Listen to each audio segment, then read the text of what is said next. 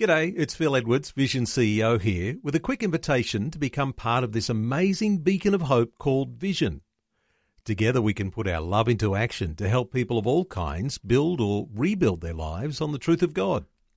Please consider the part you can play during our upcoming Visionathon appeal, remembering that it's your support that makes Vision possible, including this podcast. Life, culture, and current events from a biblical perspective. 2020 on Vision. As you know, there are uh, governments all over Australia that are passing the most liberal abortion laws. And each time one state passes new laws, they seem to become worse than the last. If you were to follow that progression through, you could think about what happened in Victoria, and they became renowned as being the worst abortion laws in the whole world. And then Queensland surpassed that. And if you take into consideration what they're calling for as a Greens bill in South Australia, uh, you'd be shocked because it's really uh, open slather uh, in what they'd be proposing for South Australia. So it's politicians who pass abortion laws. But often it's the medical staff, the doctors, the midwives who are expected to do the dirty work. Pro-life organisation Emily's Voice was recently contacted by a midwife who works in a Queensland hospital. Now, her name, which has been changed, and uh, they're referring to her as Sue, has been grappling with the changes in her own job after abortion laws in the state changed late last year. In her state, in Queensland, women can access abortion, no questions asked, no questions asked, up to 22 weeks and to full term with the sign off of two doctors. So what will that mean for doctors and midwives? Their job description was once all about the preservation of life and suddenly it's also all about taking of life. Well, Jeanette Harris is marketing manager for Emily's Voice, and Jeanette is joining us for our conversation this coming hour. I'll invite you to join in our conversation shortly when we open our talkback lines on 1 800 316 316. There is a post on our Facebook page where you can leave a comment. Uh, you could have a question too. You might have um, uh, one three sixteen, or go to our Facebook page, make a comment. Facebook.com forward slash Vision Radio. Jeanette Harris, a special welcome back to 2020. Morning. Thanks for having me again, Neil. Jeanette, uh, before we get into Sue's story, uh, give us a little insight once again. Uh, there's lots of uh, pro-life organisations that are in all the different states and territories around Australia. Uh, some people might not be so familiar with Emily's Voice. Give us a little insight into Emily's Voice as we get our conversation underway. Yeah, sure. Okay, well, we are an organisation that really exists to help Australians fall in love with the unborn and to support women with an unplanned or, or a crisis pregnancy. And the way that we do that is uh, we we raise funds regionally, and then we go into that region and we produce beautiful, hope-filled media campaigns to inspire people. So to really uh, start a conversation and to to open up the whole topic area where it's really been dominated by um, we don't like using the word, but the, the whole pro-choice, um, you know, side of the conversation, which which is very active. So we really want to have, um, you know, a, a, a beautiful, positive voice about what what pregnancy is, and to really help and inspire mums and dads in, in that space in the in in the public forum. And we find that when we go into uh, an area, because we track our results before we go in, and then when we come out again that when we go in with a campaign, that we the attitudes change towards helping helping people and towards um, you know the the idea of abortion. Well, when we talk about contrasting sides in a conversation like this, and uh, people will be able to pick up in your own uh, way of communicating when you say you don't even like to use the terminology pro-choice. Uh, but of course, when we talk pro-choice, we're talking pro-abortion, and, and some who are a little less gracious than yourself uh, will say pro-death, and this sort of pro-death idea that's really uh, mounting its own campaigns through various organisations around Australia. But Emily's voice a little bit sensitive in this area, and while listeners will appreciate there are all sorts of different ways that people approach the uh, pro-life issue, the challenge that abortion and euthanasia brings, uh, I always do appreciate Emily's voice and this gentleness. I love this terminology when you say you're all about having people fall in love with the unborn baby. And uh, it is a beautiful thing to think of, Jeanette. Uh, when we talk about falling in love with the unborn baby, it really takes it beyond this idea of a political challenge and puts us right there in the realm of protecting something that is beautiful, protecting the, something that is absolutely a reflection of God. It's life itself. Uh, this idea of falling in love with with babies, uh, you you've seen this successfully work. What happens when people are exposed to the sorts of campaigns that you guys run? Well, uh, and as you say, Neil, it, it, it has become a very uh, political hot potato. Um, and there are organisations that do obviously seek to do that, and there's a role and there's a place for those, and you know we cheer them on. But in our in in our space, we we're talking to everyday people. Um, because if we leave it to the whole political side of things, um, we're not act- we're going to miss those opportunities to uh, to inspire that woman who who really is in a, a crisis moment, a, you know, a, a, um, a, time in her life when, uh, for whatever reason, it's very traumatic. And we find that, or actually, we know from research that that 70% of women who find themselves in this situation actually wouldn't go ahead with an abortion if just one person encouraged them. If one person said, Congratulations, or uh, That's wonderful, or I'm here for you, we, we know that they actually wouldn't go ahead with it. And when you're talking between 70,000 and 100,000 abortions in Australia alone every year, that's an awful lot of mums, it's an awful lot of dads then you you know you put into the whole sphere you know the the grandparents and the family around. It really affects an an awful lot of people. So we know that you know positive words elicit a positive reaction and just encourage women to to take that positive step forward amazing when you communicate it like that. If one person were to speak up with a word of encouragement, with a word of congratulations, that would turn the tables. That would save a life. And uh, that one person is you and I, Jeanette, and uh, that listener who's tuned in uh, in different communities all around Australia. There's a challenge there that we might be able to pick up on as to what our responsibility is uh, to be able to speak up and, and in the most beautiful way just to encourage someone who we know has fallen pregnant.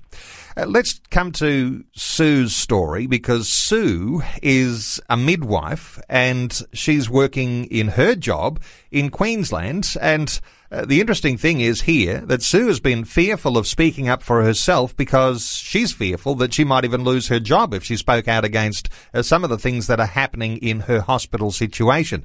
Uh, give us some insights into Sue. Um, yeah, her her story is actually, I mean, it, it, it's very sad and it's very traumatic. She's a very passionate midwife.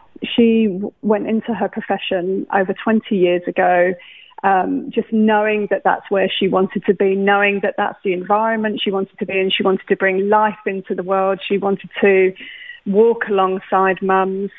And of course, uh, up until this moment, she has seen, uh, you know, every, every side of a pregnancy. She's uh, you know, she's sat next to uh, mums at the with the resuscitation cribs. She's held hands. She's you know, uh, you know, sat alongside people when when they've cried because they haven't known what's going to happen with their baby, and she's she's worked tires, tirelessly to help these babies be born into the world alive and alive and healthy.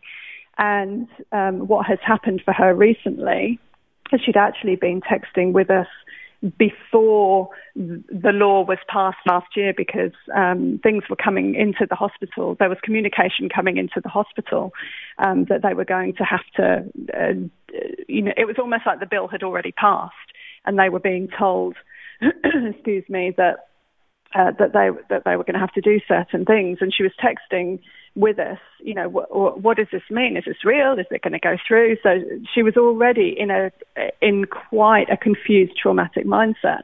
And then she's actually had this situation uh, a couple of weekends ago where she was uh, on on her shift and somebody came in um, who wanted who wanted an abortion and and the baby was at 17 weeks gestation and there were uh, the majority of midwives, uh, you know, wanted wanted nothing to do with it. Um, because that wasn't why they'd come into the profession. But there, I think they found somebody who enabled the woman to go through with the termination. And she literally is just traumatized about this because she doesn't feel any support about, um, you know, her situation and many of her colleagues as well. She's definitely not the only one. Um, and they're having to listen to what is coming through from the government into management with, with really no support network.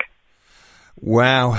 So you've got someone here who has battled beside resuscitation cots, who's worked with neonatal teams to save premature babies, who's raced women to theatres in a desperate move to try and deliver their babies surgically so because their tiny heartbeat is failing.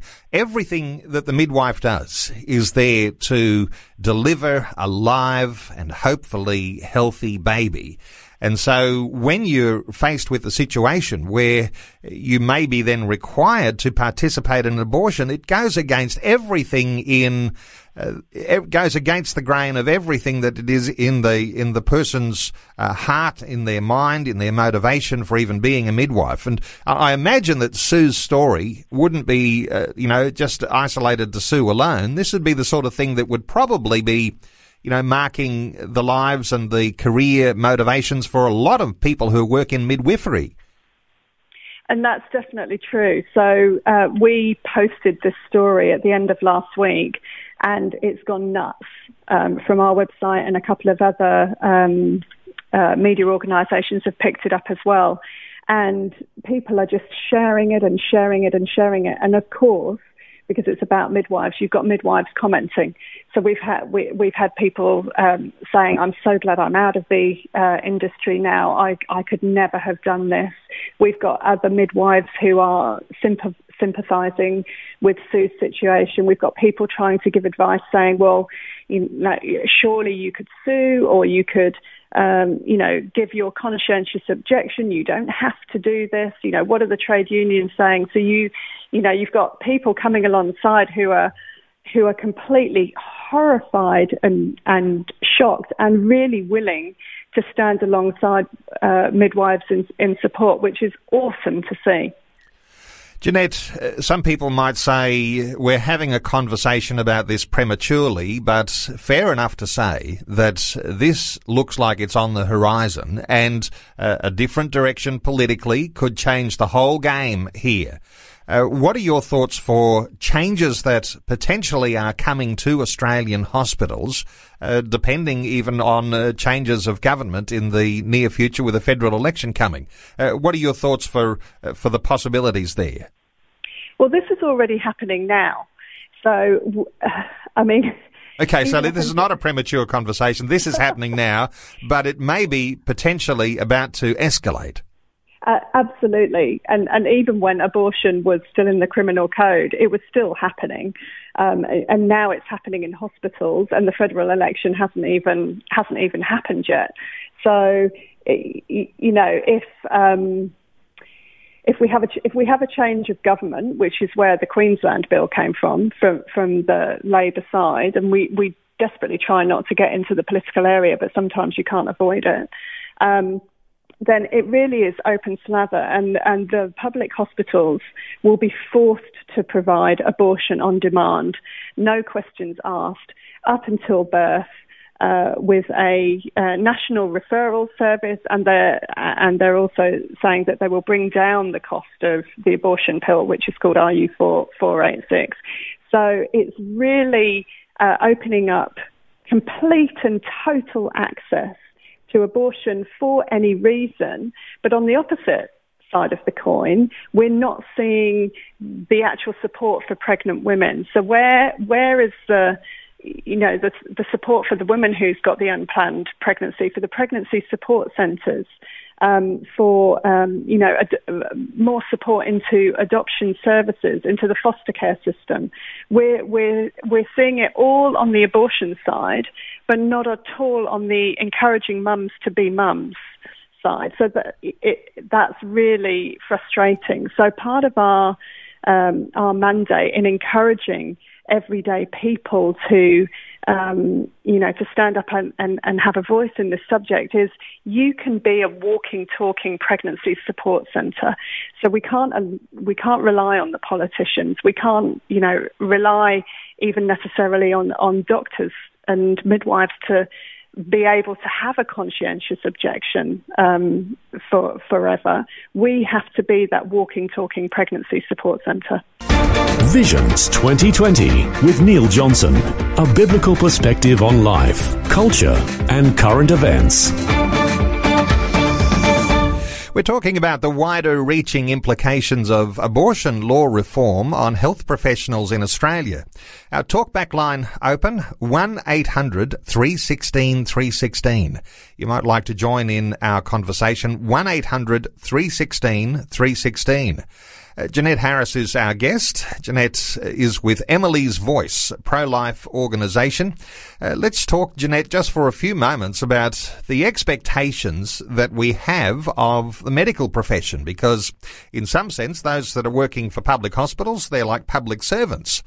Uh, what are your thoughts for what ordinary people ought to have as expectations of medical professionals to uh, to save lives, not take them? And I and I think you've hit the nail on the head there. So that is exactly what we are expecting of the medical uh, professions, and, and we want them to to stand up for life. We want them to stand, you know, to to to stand up for the for the unborn life, and we we know that, for example, a GP is one of the first uh, two or three people that a pregnant woman will see, and often abortion is actually offered at that point um, uh, as opposed to them being sent to uh, a, pregnancy support centre. So we really want to uh, encourage everyday ordinary people to to stand up for life and to be saying to to doctors and to midwives, you signed up to the Hippocratic oath. That you know that's that's life.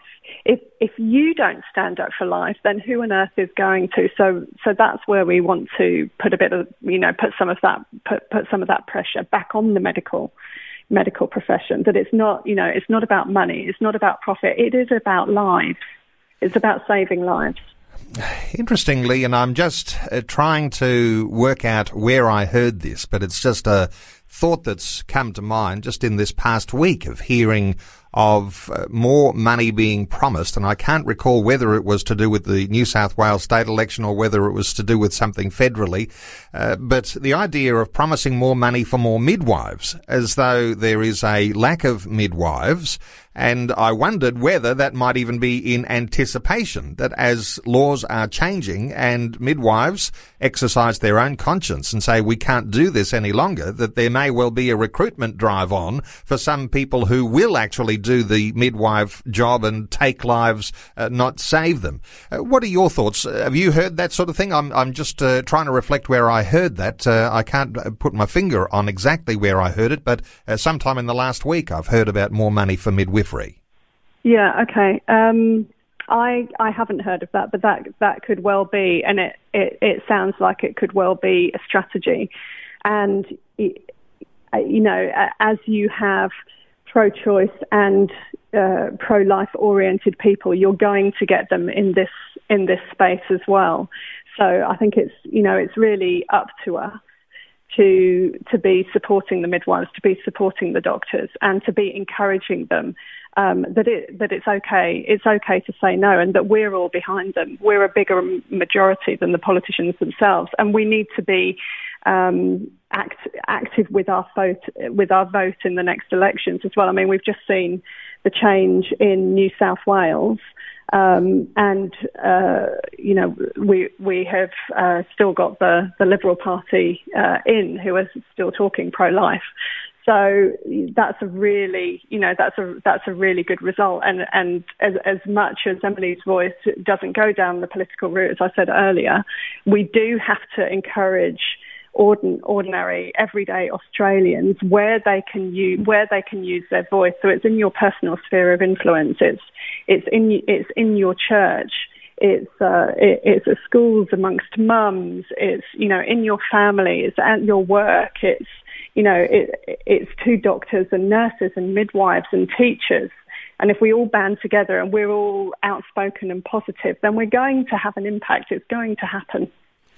And interesting to reflect on the New South Wales Liberal and National Coalition and likely to have majority uh, in New South Wales that they're not talking the same sort of dreadful abortion agenda that the Labor governments in Victoria and in Queensland have taken. And uh, of course, there's that uh, bill that is a proposal for South Australia, and that's a little bit of a different issue. But uh, but as you say, in New South Wales, well, perhaps they've dodged a bullet uh, having a continuation of the Liberal and National coalition there because they're not talking about these sorts of severe laws.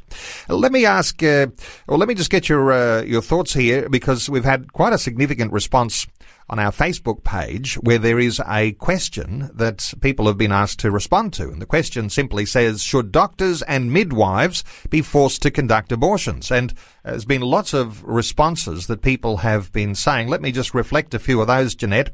Uh, from Cynthia, who says, certainly not. From Wilma and AJ, no. From Michael, absolutely not. And from David, definitely not. So there's, uh, there's people who are saying no, no, no. Doctors and midwives should not be forced to conduct abortions.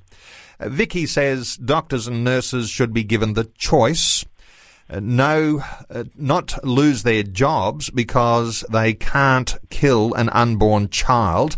You've got Sarah who says they should not be forced. That's taking away their free will. Sue says there should always be a conscientious objection. Uh, there's more to come, but let's uh, let's pick up on Sue's idea. There should always be a conscientious objection, and as I understand it, there is uh, that conscientious objection now. But Sue uh, the midwife that we've been talking about who's been concerned about this is concerned that that conscientious objection won't be around for long. Uh, what are your thoughts for that idea? And that's absolutely right. So um, it seems to be that you can have that voice at the moment, but it's not being well received. So there, there's a lot of fear um, you know, among, amongst the amongst the mid, midwife community, that even if you can do it on paper and you can hand it into management, that that could have repercussions on your on your job and, and your progression within within your profession. And everybody's saying, well, for how long? And so we've uh, asked her to find out, well, what you know, what are the unions saying? She's not actually part of a union, um, but but the general feeling is that the union is supporting the legislation that's coming through from the government, which is coming through to the management. So it really means that at the end of the day, they're they're on their own. They're not being supported. And if you're going to be a loner standing up and saying, I'm not going to do this, then your, your career will actually be impeded as you go along. And who, who wants to do that? Mm. Let's take a call, and we're taking calls 1 800 316 316. Let's hear from Gary in Sydney with a question. Hello, Gary. Welcome along. Hello, yes. Um, I was just had a question about um, uh, regarding late term abortion. One was how um, far spread across Australia is it in different states, and what is the um, the, the late term uh, cut-off point people are trying to push for? Uh, Gary, good question. And Jeanette, uh, what are your thoughts for Gary on that one? Well, it definitely depends which state you're in.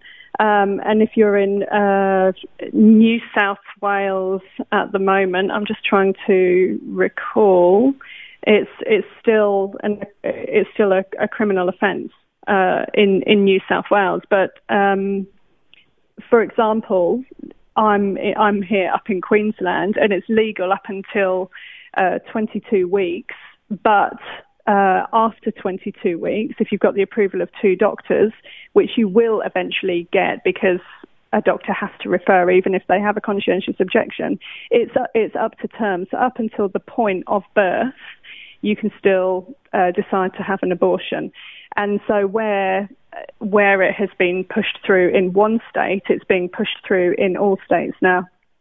So it's it's one you know once you once you push that line then it just keeps getting pushed and pushed and, and until it's completely open slather everywhere you go. And and now Australia is one of the worst countries in the world. Okay, well, Gary, does that answer your question?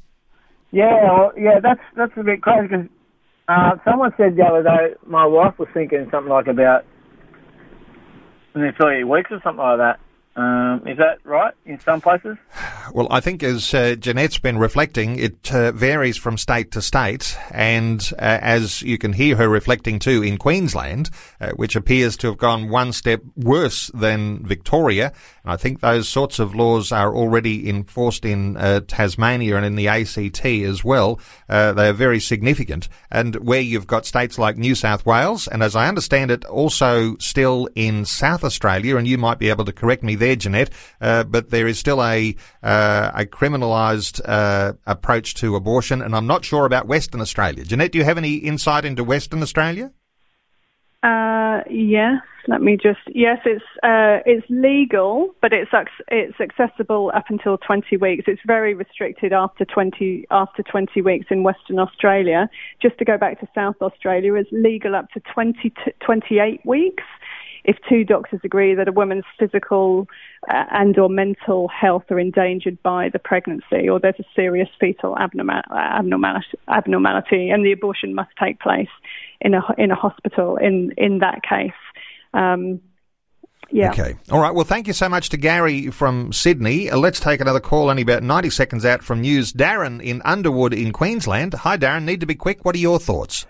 Um, I just want to say quickly uh, that um, that Sue's not alone. Uh, the unions do support um, abortion, but uh, and a lot of other things. But um, uh, uh, the, in Queensland, if we're talking Queensland, they have the Nurses Association, which is uh, separate from any political party, and she can join with them, and um, she'll get plenty of support. But um, as Christians, we should, like Moses, we should all lift our hands and give glory to God and um, and pray for those who are in these industries. And and um, and when their arms get tired as Moses did, we should be standing with them, um, not condemning them for being in these jobs because it's not not their fault that these laws are coming in, but uh, we need to stand together and um, support these people that are working um, doing midwifery and um, you know and other doctors when they're trying to bring in euthanasia we need to uh, stand up and make a noise. If a million people can go into London and protest about Brexit, I'm sure we can do the same in Australia and let the politicians know that God is not to be messed with.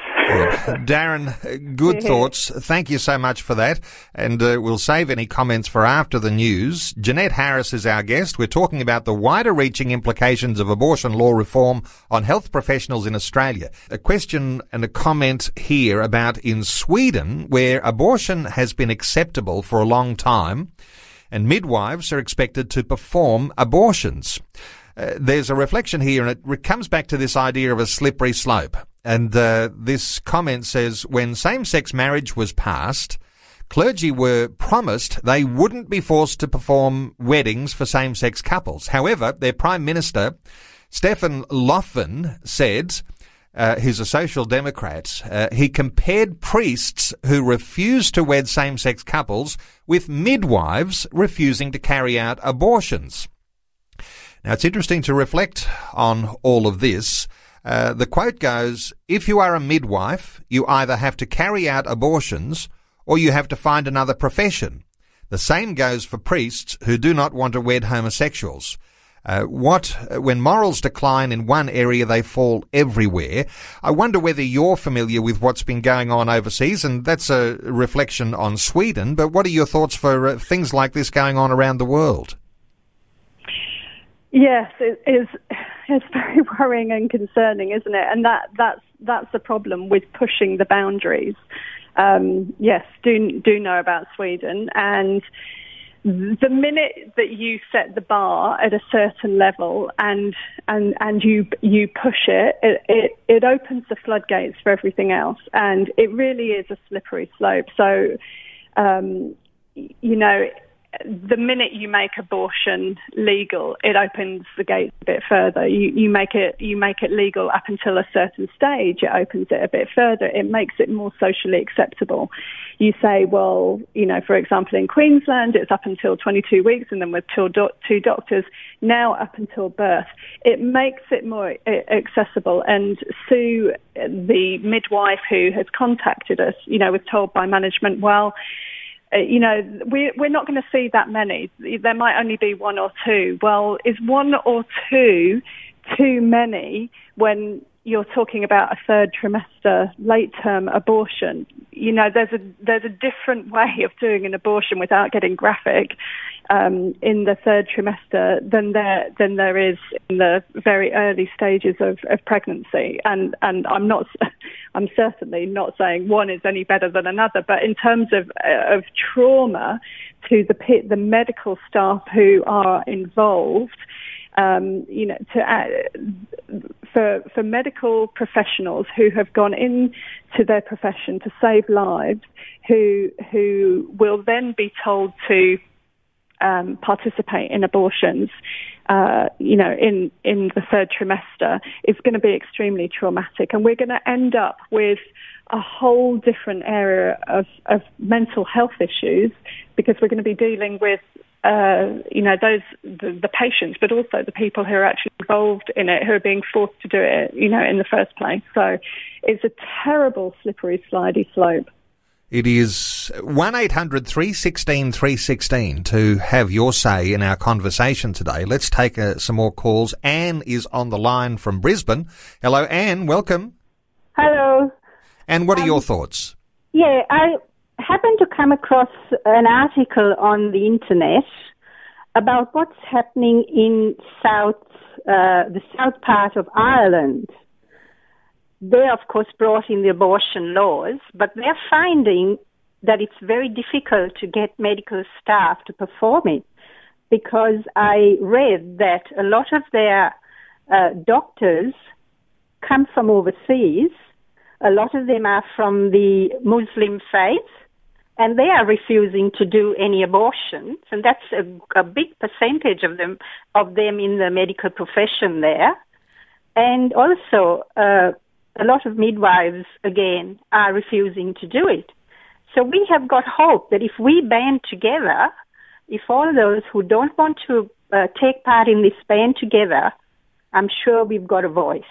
And you make an important point there, and uh, to reflect on uh, religions like uh, Islam and uh, like Christianity, a pro-life perspective and uh, the idea of uh, when you might come from even different religious persuasion, and we might have some debate over different religious beliefs, but on this issue, there are these various religious groups which are pro-life. Your thoughts, Jeanette, for the sorts of things that Anne is sharing about uh, Ireland? Well, I think that's that's very positive, isn't it? That you know, as she says, um, if you band together, then you can see change. It only takes a small group of people to start making a loud, a loud noise, and we've seen that in other areas of society over the last few years. That we can that we can actually make change. I think the difficulty will come when when these things are literally made illegal. So, or you know. I'm saying made it made illegal when when when the laws are brought in that you can't actually have a conscientious objection because um, because then it will mean well everybody coming into midwifery um, will will know what they're coming in for and they will either sign up for it or they won't sign up for for it. But but you're then left with that massive group of people who are already in the profession um, and how how do they deal with it? Do we have a um, you know, a, a, mass exodus of people of people leaving, um, people who have had to go through it, um, and then you're dealing with PTSD and all kinds of mental health issues, or or what are we dealing with it? So I think at the moment it feels like a very nice to have. Yes, we've got conscientious objection. Um, but but even that isn't being supported. So yes, we do need to stand up and stand alongside these professionals, as the gentleman said earlier earlier on the phone. My question is for how long. All right. Thank you so much to Anne in Brisbane for your insight. 1 800 316 316 to join in our conversation. Let's hear from Libby in Adelaide. Hello, Libby. Welcome along. Hello. Thank you. Um, I've been told that there's a market for the the babies that have been removed from the mum, and the closer they get to full term, the more uh, required they are for their pineal glands. So the pineal glands are removed from these little little ones and sold on the market. Have you heard of that at all? Uh, I'll ask Jeanette if she's heard of that. But uh, Jeanette, uh, is that something you're familiar with? Um, not entirely specifically. Um, we do know from a lot of the news that's coming out from the US, um, you know, the selling of baby parts has been exposed, um, you know, in the Planned Parenthood community, and there's been all kinds of uh, legal toings and froings from that. So it, it, we don't tend to go into that side of it um, because we're all about supporting mums and you know with their with their unborn babies and encouraging everyday Australians to stand up for love, life, and truth. Um, but it, if it can happen in the US, it can happen anywhere. And as Neil was saying earlier, when we uh, you know, when we open the floodgate, when we open the gate into something. So in the US, you've you've now got, um, you know, New York who's up to uh, up to birth. You have got um, the governor of Virginia, who has who has said um, actually when they're when they're alive, when they've been born, we can actually still abort them. You know, we're talking about infanticide now. So when you open when you open those gates, when you push those boundaries out, if it's happening in the US, then it could well be happening here. Okay, thank you so much to Libby from Adelaide. Uh, of course, on our Facebook page, there's a question there. Should doctors and midwives be forced to conduct abortions? There's been lots of responses. Uh, a couple of those to reflect on. Well, let's just uh, take one at a time. Uh, one of them says, I'm wondering if this might be the straw that starts the pushback. I mean, we talk about these sorts of things the way you're describing this today and reflecting Sue's story. Could this be, Jeanette, a start of a real pushback because a lot of people who are in the midwifery profession are coming there because uh, they have a desire for uh, for saving the lives and to protect those mothers and babies. Uh, do you think this might be the start of something big? Well, wouldn't that be wonderful? I mean, the fact that we've even got this topic being discussed on air, I think, is a you, know is a massive move forward. So, if we can encourage every midwife, every doctor, you know, every every GP to um, to stand up for their conscience, then yes, that I think that would be amazing. That would be wonderful. So let's let's pray for that. Let's hope that that's what this can be. Uh, that question on our Facebook page should doctors and midwives be forced to conduct abortions? Here's another comment from Andrea who says, absolutely not. It would be like paying people to murder. Wake up Australia and be a civilised country. If the Labor and Greens politicians are so for it, let them do the wicked deeds. Now that actually reminds me of something that is in Sue's story, and uh, I think it's Sue who reflects you know, find me a politician who'll insert the medication to end a baby's life. Which politician will look into a woman's eyes when she's consented to this procedure? Uh, what are your thoughts for the idea that, you know, it is politicians who are making this legislation, but they might not have any idea what it is at the coalface, right at the point of, of, uh, of the midwife and the connection that they have with the mothers. What are your thoughts here, Jeanette? And you, yes, I think you have got to wonder that, haven't you? Why has why has this issue become so enormous out of all the things that we could focus on in, in society, all the doing, all the doing good things that could prosper life. Why has this become so, so enormous? So, you know, maybe it should be a part of politicians' training that, you know, whatever, whatever they're going to uh, put forward, that, that they actually have to come in and experience for themselves. Um, and in, in fact, um, for all those interested, there's a movie coming uh, coming out of the states called Unplanned um, about the director the director of an abortion clinic over there who had been uh, uh, helping to facilitate abortions for eight years until she was actually called into a room and had to see firsthand what happened to the baby in an ultrasound. And it completely turned her life around. It, it, it opened her eyes and she walked out and now she actually runs a ministry to help abortion workers get out of clinics. So, you know, it just goes to show that if you actually have a look at the facts of, of what an abortion is and what the woman is going through, why she has found herself in that room in the first place, I'm pretty sure that they would make a different decision. Let's take another call on 1 800 316 316. Jonathan from Perth. Hello, Jonathan. Welcome. Yes. Uh, yeah, you know, new uh, history repeat, repeat itself. If you look in the book of uh, of Genesis or the book of Exodus, there was a, a, a, a, Pharaoh who made declaration that all the male wives should kill the the Israelites babies, the male boys. They should kill the boys. But what the women did, the male wives, they refused. They rejected the, the, the command came from Pharaoh. And the Bible says that because they, they obey God, God bless them. So that they, let the people read the Bible, those who are meanwhile, and say no to the politicians of today that are working for Satan and want children to be killed. Because I don't know why they're getting out of it. Making law that go against humanity. And you call yourself mm. a leader of the nation. Jonathan, you have raised an absolutely amazing point. Uh, that as we reflect on even the biblical story of Moses, who delivered his people uh, from the slavery of Egypt, uh, it was a midwife who said, I'm not going to uh, this baby to be put to death. And of course, uh, as the story goes, the baby in the basket and rescued by uh, by uh, uh, the Pharaoh's daughter, I think it was, who brought him and raised him in the courts of Pharaoh. Uh, your thoughts, Jeanette, on on this idea? You know, history is even a biblical history here shows the power of a midwife who refuses to actually go through and do what the authorities would say.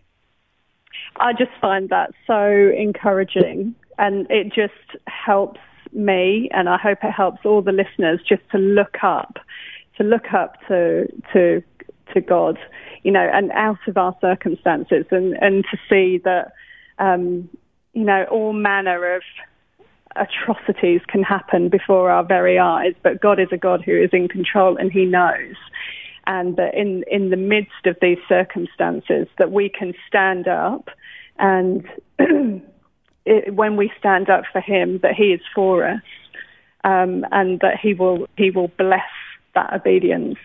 So I I just yeah thank you to that man for for calling in with that. That's completely brilliant and encouraging. Jonathan from Perth in WA, great input today here on 2020. I want to ask you, Jeanette, before we let this conversation come to an end because we are running short of time, uh, when we talk about this abortion pill, RU486, uh, all of these relaxations of abortion laws all seem to be moving towards uh, women doing their own at-home abortions, uh, taking a pill, RU486. Uh, this is really a scourge, isn't it? How do you describe things that are developing in that direction? Um, I think it's it's very dangerous. Um, you know, to to give women a pill and to tell them to go off and um, basically look after themselves. We probably know more about it in America than we do here. Um, so you know, as we said before, when the federal election comes around, this is one of the things that, that Labor is proposing to reduce the price of RU486 to make to make it more accessible. um, and it, it just I think it just puts so many more demands on on the medical community because if you're um, you know if yeah it's difficult to know what to say you know for for one one for one side or, or the other. You know, if you're going to give somebody a pill, they've got to have all the parameters around it to keep them safe. But at the same time, you're talking about a pill that's going to induce abortion, that's going to kill kill a baby. Um, so it's it's just a it's a terrible it's a terrible subject. It's called human pesticide, RU486, and uh, I'm not sure uh, how the whole thing works. I'm not uh, medically trained, and, and I know you're reflecting some areas here that that may be able to shed some light here, but but uh, I'm not sure how long the RU486 uh, is effective. Whether it's called the morning after pill. Uh, but uh, but of course, does it still work when people are taking it uh, later in their pregnancy? And I, I imagine that there's uh, some sort of medical procedure required then if there is a baby that's formed in a mother's womb. Uh, any thoughts on that, Jeanette? As uncomfortable as that is to talk about. Um, it is for much uh, earlier earlier pregnancy than later, and there is also an um, an abortion reversal pill available, but it's again it's much more widely available overseas than than it is here. Um, yeah, I don't. I'm I'm not an expert in that area at all. At all only just to know that it, it it is it is available. If people want to want to find it that badly, it can be found. Um, and if Labor wants to make it more more accessible, um, it, it, it's just going to open the it's going to open the floodgates even even wider for people to take this into their own hands and to be doing it at home, you know, in in un, unsafe circumstances. Well, Jeanette, it's just been uh, outstanding getting your insights today, and thank you to you and to those in the team at Emily's Voice. Also, uh, would like to uh, thank Sue, and uh, that's not Sue's real name, but undoubtedly Sue is listening into our conversation today and and uh, just listening to the way you're reflecting her story, Jeanette, and uh, and I hope that's all been uh, really great. But I, I, I especially want to honour someone like Sue uh, who has raised her concerns with you, Jeanette, and there must be many others in the midwifery profession and in the medical profession more in general, uh, nurses and doctors, uh, who can see things changing, who can sli- see the slippery slope as it's developing, and uh, to be able to have the courage to be able to draw together and be a collective voice that might say enough is enough. This has gone too far. Uh, let me uh, just honour those who are in the midwifery profession and those who are in the more broad general medical profession as these things continue to bite, uh, particularly in states like Victoria or of course the, uh, um, uh, the territories like the ACT and in Queensland. Uh, just honour to you and courage to you as you stand up and somewhere as you can be counted with a voice that is against the way these things are moving. Jeanette Harris is the marketing manager for Emily's Voice. There is a website you can get some detail about some of these issues. Uh, there'll be some resources there. There'll be some ways that you can be a part of uh, perhaps a move that is uh, going to raise a voice against these things we're talking about. Emily'sVoice.com. That's Emily'sVoice.com. Jeanette Harris, thank you so much for sharing your thoughts and sharing your heart with us today on 2020. Thank you for having me, Neil. Before you go, thanks for listening. There's lots more great audio on demand, or you can listen to us live at visionradio.org.au. And remember, Vision is listener supported. Your donation, large or small, will help us continue connecting faith to life for hundreds of thousands of people across Australia and around the world. Learn more or donate today at visionradio.org.au.